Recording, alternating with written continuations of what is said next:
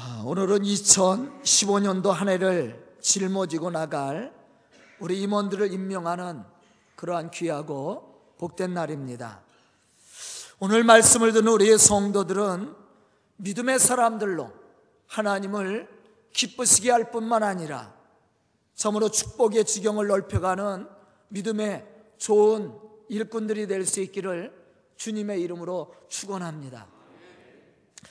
그럼 우리가 하나님의 거룩한 나라의 일꾼으로 그 사명을 감당해 나가며 또 하나님이 약속하신 그 축복의 지경들을 어떻게 넓혀갈 수 있을까? 우리는 오늘 말씀 속에서 그 해답을 찾아봐야 됩니다. 첫째는 우리의 믿음의 지경을 넓혀가야 됩니다.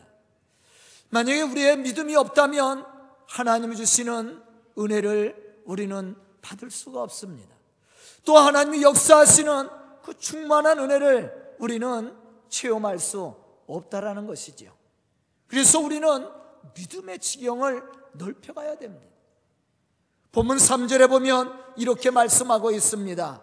믿음으로 모든 세계가 하나님의 말씀으로 지어진 줄을 우리가 아나니 보이는 것은 나타난 것으로 말미암아 된 것이 아니니라. 여기서 믿음은 하나님의 창조가 모든 것이 갖추어진 상태에서 이루어진 것이 아니라 아무것도 없는 가운데서도 하나님이 말씀으로 창조하였음을 믿는 믿음을 말씀하고 있어요. 하나님의 이러한 창조의 역사를 믿는 믿음을 가지고 살아가는 사람이라면 장차 하나님이 이루실 약속의 말씀을 믿는 것은 당연한 것 아닙니까? 하나님의 창조의 세계를 우리가 믿는다면 예수 그리스도의 죽음과 부활은 더 믿어지지 않습니까?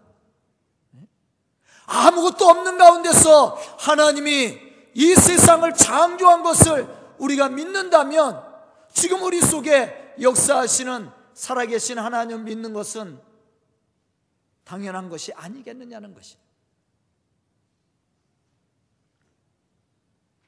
본문 6절에 보면 이렇게 말씀하고 있습니다.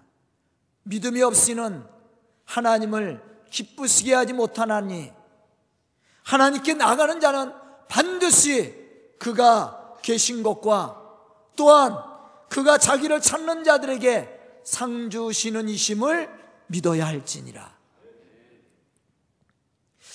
이 말씀 속에서 강조하고 있는 것이 무엇입니까? 믿음입니다.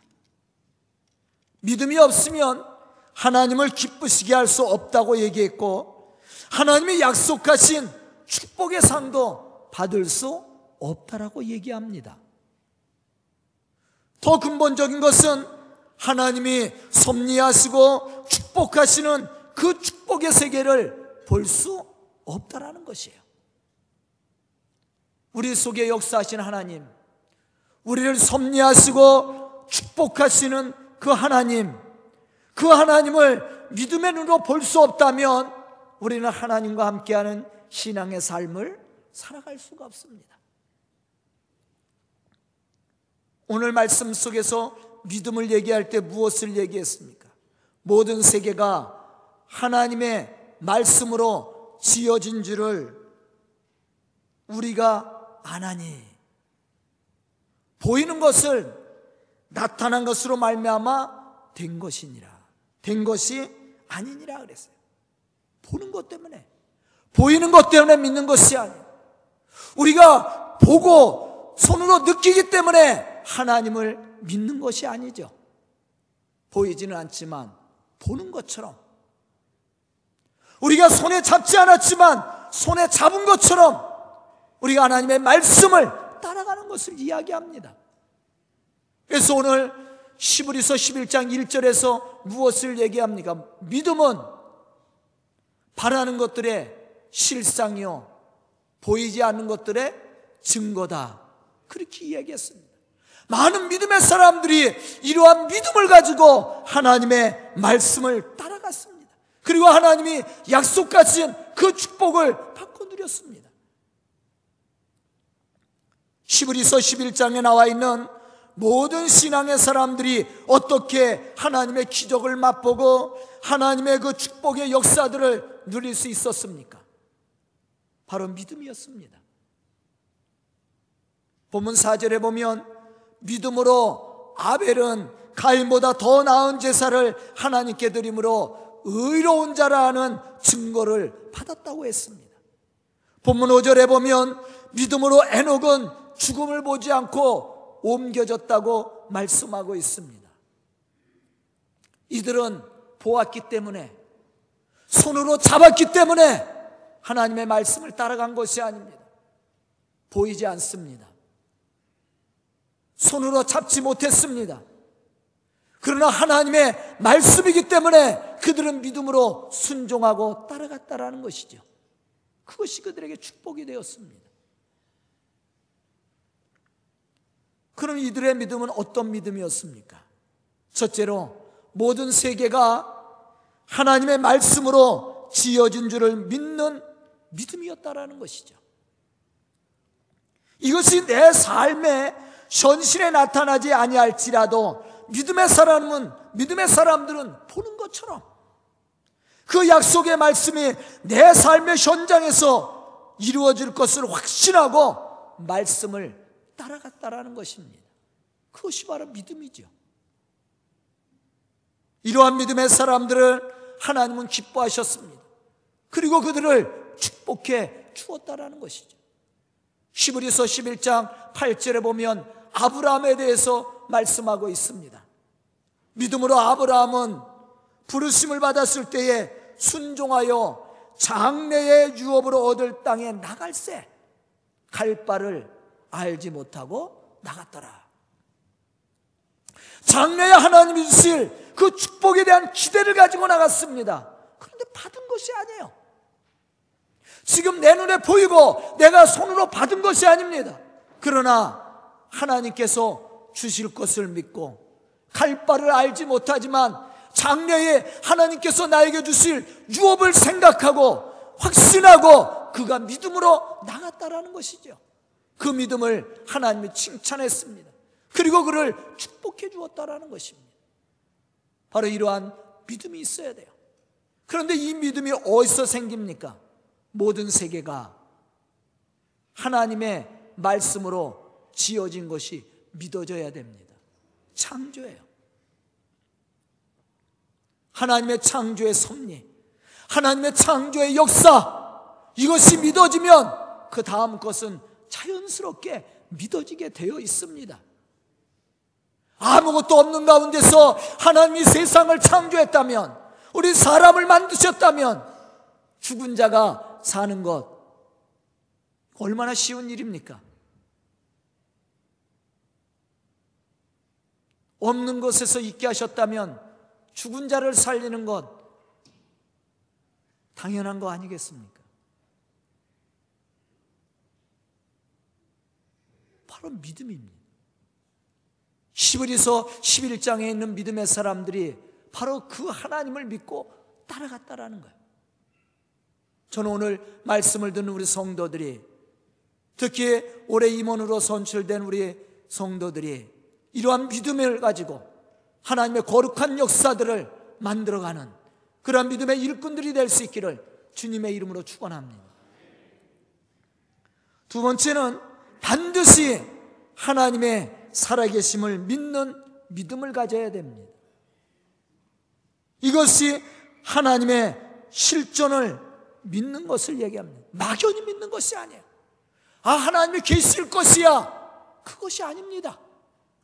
하나님은 우리의 삶 속에 살아 역사하시는 하나님이십니다. 그것이 믿어져야 돼요. 하나님의 창조가 믿어져야 되고, 하나님의 구원이 믿어져야 되고, 하나님의 실존이 믿어져야 됩니다. 이것을 믿지 못한다면 우리의 신앙은 거짓 신앙입니다. 오늘 말씀 속에서 믿음이 없이는 하나님을 기쁘시게 못하나니 무엇을 믿는다라고 그랬어요? 하나님의 계신 것과 하나님의 살아계신 것. 하나님이 우리 속에 살아 역사하시고 우리의 삶을 인도하신다면 걱정할 것이 어디 있습니까? 두려울 일이 어디 있습니까?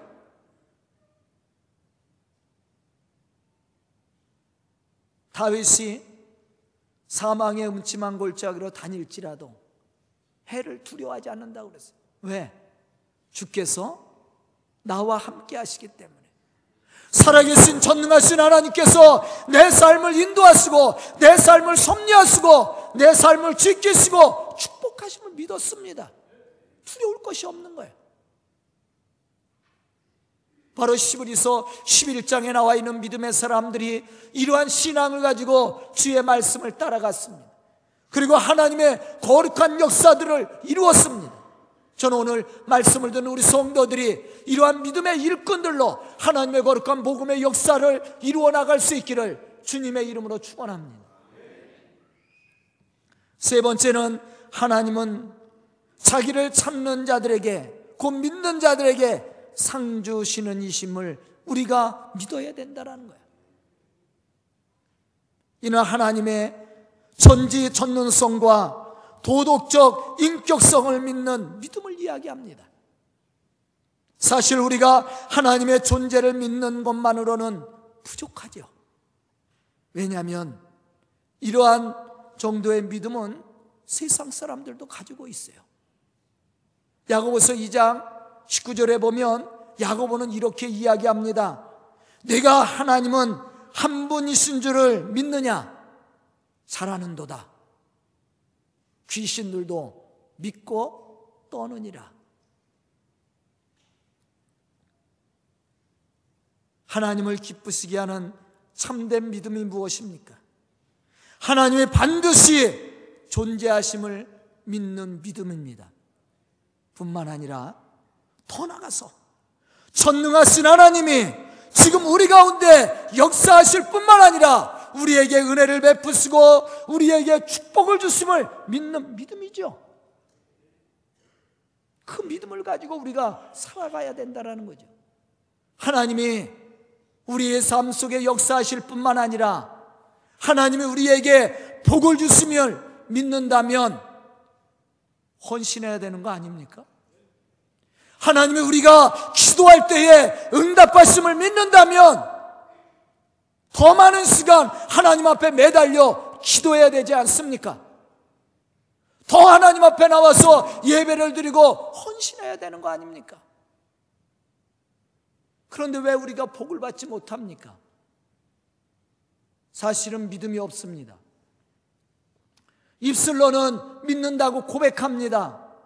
생각 속에서는 믿는다고 생각을 합니다. 그런데 삶을 보면은 전혀 믿음이 없이 행동해요. 하나님이 살아계심을 믿고 하나님이 우리의 삶 속에 상을 주심을 믿는다면 우리는 하나님 앞에 더 많은 시간 헌신해야 되고 더 많이 기도해야 되고 더 하나님 앞에 매달려야 되는 거 아닙니까? 근데 우리가 그렇게 살고 있, 있는지 한번 우리 스스로를 생각해 봐야 됩니다.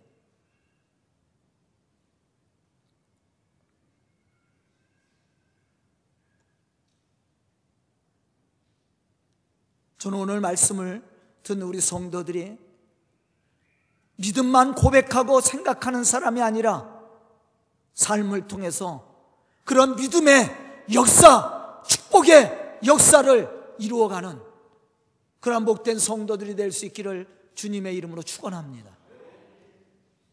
큰 두 번째로 우리가 예배의 지경을 넓혀가야 됩니다. 왜 중요한지 아십니까? 예배는 곧 우리 신앙 고백이에요. 우리가 아무리 믿음이 있다고 하면서 고백을 한다 할지라도 예배를 온전히 드리지 못한다면 신앙이 없는 거죠.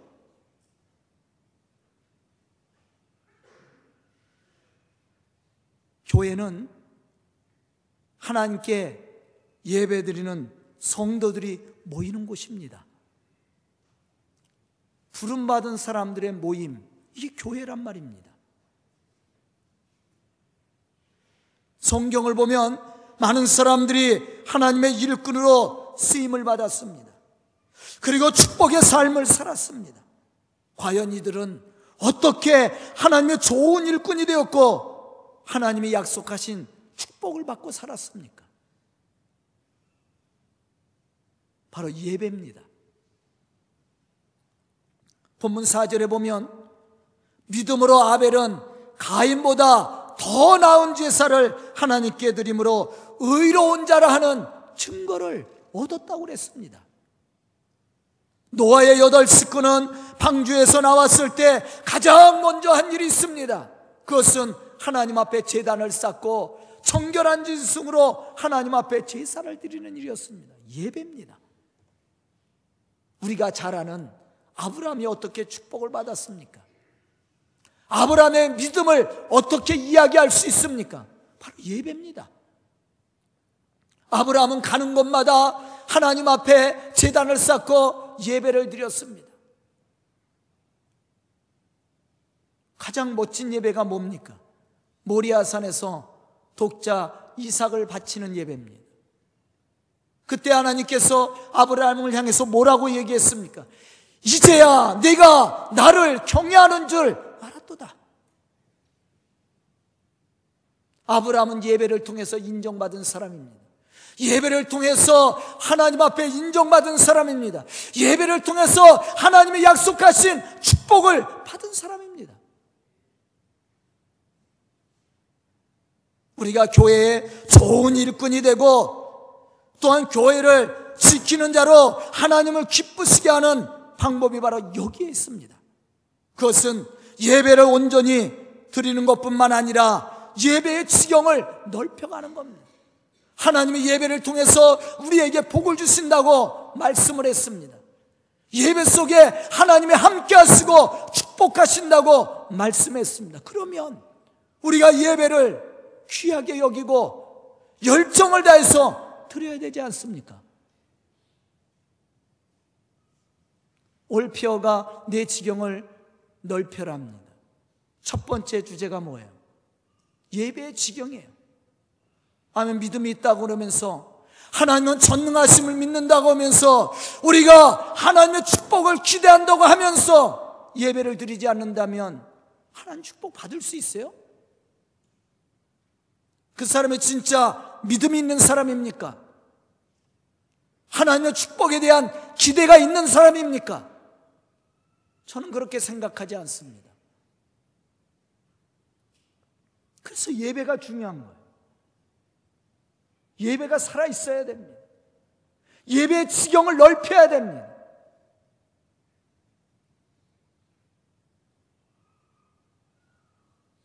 다시 말하면 살아있는 예배, 감동 있는 예배, 기쁨이 있는 그러한 예배를 드려야 된다는 것이죠. 만약 예배가 기쁘지 않고 예배를 통해서 하나님 주시는 감동이 없다면 하나님의 교회에 좋은 일꾼이 될 수 없습니다. 더 분명하게 말하면 예배의 기쁨과 감동이 없다라는 것은 하나님을 믿는 분명한 이유가 없다라는 거예요. 신앙이 없다고 얘기할 수가 있죠. 하지만 하나님을 믿는 분명한 이유가 있고 예배를 통해서 주시는 하나님의 은혜에 대한 기대를 가지고 나오는 사람은 예배가 살아있게 됩니다. 그 예배 속에 주시는 하나님의 은혜로 참된 기쁨과 평안을 누리게 되어 있습니다. 예배를 통해서 주시는 말씀에 대한 감동이 있게 되어 있다라는 것이죠. 시편 122편 1절에 보면 다윗은 이렇게 고백합니다. 사람이 내게 말하기를 여호와의 집에 올라가자 할 때에 내가 기뻐하였도다. 사람들이 여호와의 집에 올라가자고 했을 때 다윗은 모든 것을 내려놓고 기쁨으로 달려갔다라는 거야. 왜? 모든 삶보다 예배가 더 중요하다고 생각했습니다. 예배를 통해서 하나님을 만날 수 있고 예배를 통해서 문제가 해결될 수 있고 예배를 통해서 하나님이 약속하신 축복을 받을 수 있었기 때문이었습니다. 그래서 다윗은 사람들이 여호와의 집에 올라가자고 했을 때 모든 것을 내려놓고 기쁨으로 달려갔다고 했습니다. 오늘 말씀을 듣는 우리 성도들도 기쁨으로 오셨죠? 즐거운 마음을 가지고 오셨죠? 콧께서 오신 분들 손 들어보세요. 예배가 기쁘지 않으면 은혜가 없습니다. 은혜가 없다라는 것은 믿음이 없다라는 얘기예요. 그러면 축복도 없습니다.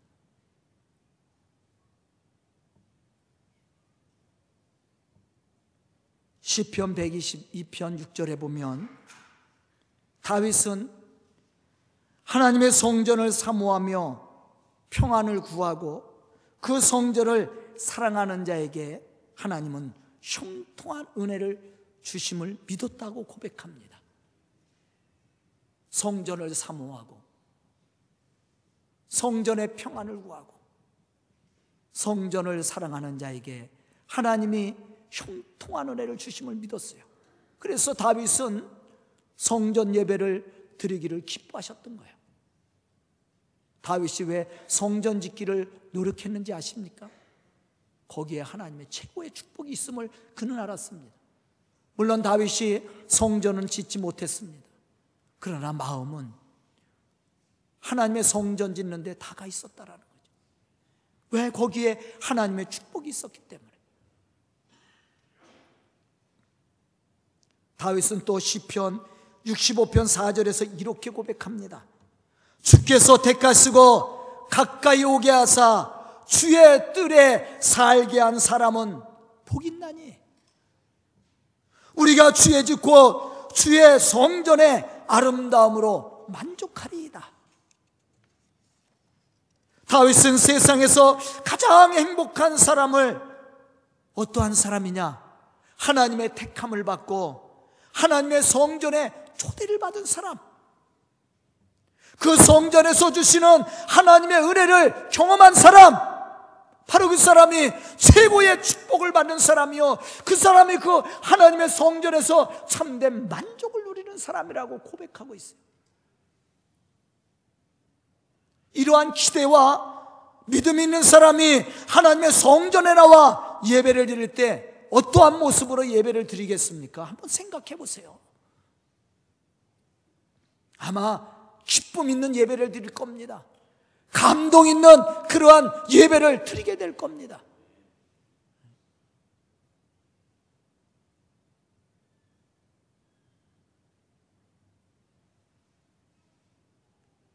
우리가 하나님 앞에 예배를 드릴 때 또 한 가지 생각해야 될 진실한 예배요. 형식적인 예배가 아닙니다. 사무엘상 14장 35절로부터 37절에 보면 사울이 처음으로 하나님 앞에 재단을 쌓고 예배를 드렸을 때 하나님은 사울의 예배를 받지 않으셨습니다. 또한 사울의 기도에 응답하지 않았다라고 말씀합니다. 오늘 말씀해 보면 하나님은 가인의 예배를 받지 않았다고 말씀합니다. 여기서 우리는 하나님은 사울과 가인의 예배를 받지 않으시고 응답하지 않은 이유가 무엇인지를 생각해 봐야 됩니다. 그것은 회개에 합당한 열매가 없었기 때문이었습니다. 더 나가서는 그 예배가 진실하지 못했다라는 거예요. 그냥 형식적으로 드려진 예배였다라는 겁니다. 그래서 하나님이 그 예배를 받지 않고 그들의 기도에 응답하지 않았다라고 그랬어요. 시편 63편 11절에 보면 다윗은 이렇게 고백하고 있습니다. 왕은 하나님을 즐거워하리니 죽게 맹세한 자마다 자랑할 것이나 거짓으로 거짓말하는 자의 입은 막으리로다. 하나님의 축복을 사모하며 진실한 마음으로 즐거운 예배를 드리는 자는 자랑할 것이 있습니다. 왜 그런지 아십니까? 하나님 앞에 진실된 예배를 드리는 자의 예배를 하나님이 받으시고 축복하기 때문에 자랑할 것이 있는 거예요. 그러나 거짓 예배를 드리는 자의 입은 하나님이 막으신다라고 그랬어요. 다시 말하면 응답하지 않겠다라는 거죠. 그들에게는 복이 없다라는 얘기입니다. 왜 다윗이 하나님의 은혜 속에 축복 속에 살았습니까? 왜 아브라함이 하나님의 복의 근원이 되었습니까? 그들은 하나님 앞에 진실한 예배를 드렸어요. 형식적인 예배가 아닙니다. 다윗이 성전에 올라가자고 했을 때 기뻐서 달려간 것은 형식적으로 달려간 것이 아닙니다. 진짜 마음에 기쁨이 있어서 하나님이 주신 은혜를 사모하며 기쁨으로 나갔다라는 거예요. 아브라함이 모리아 산에서 이삭을 바칠 때 형식적으로 바쳤습니까? 온 마음을 다해서 바쳤어요. 하나님은 그것을 받으신 거예요. 진실한 예배. 예수님께서 과부의 두 랩돈을 칭찬합니다. 왜 과부의 두 랩돈을 칭찬합니까? 성경에 보니까 부자들은 많은 것을 연복에 누었다고 그랬습니다. 많은 것을 누었지만 형식적으로 드린 거예요. 그냥 있는 것 중에 일부를 떼어서 헐수 없으니까 드린 겁니다. 예수님 그 칭찬하지 않았습니다. 과부의 두 랩돈은 작은 겁니다. 그런데 왜 칭찬했습니까? 그 속에 진실함이 있습니다.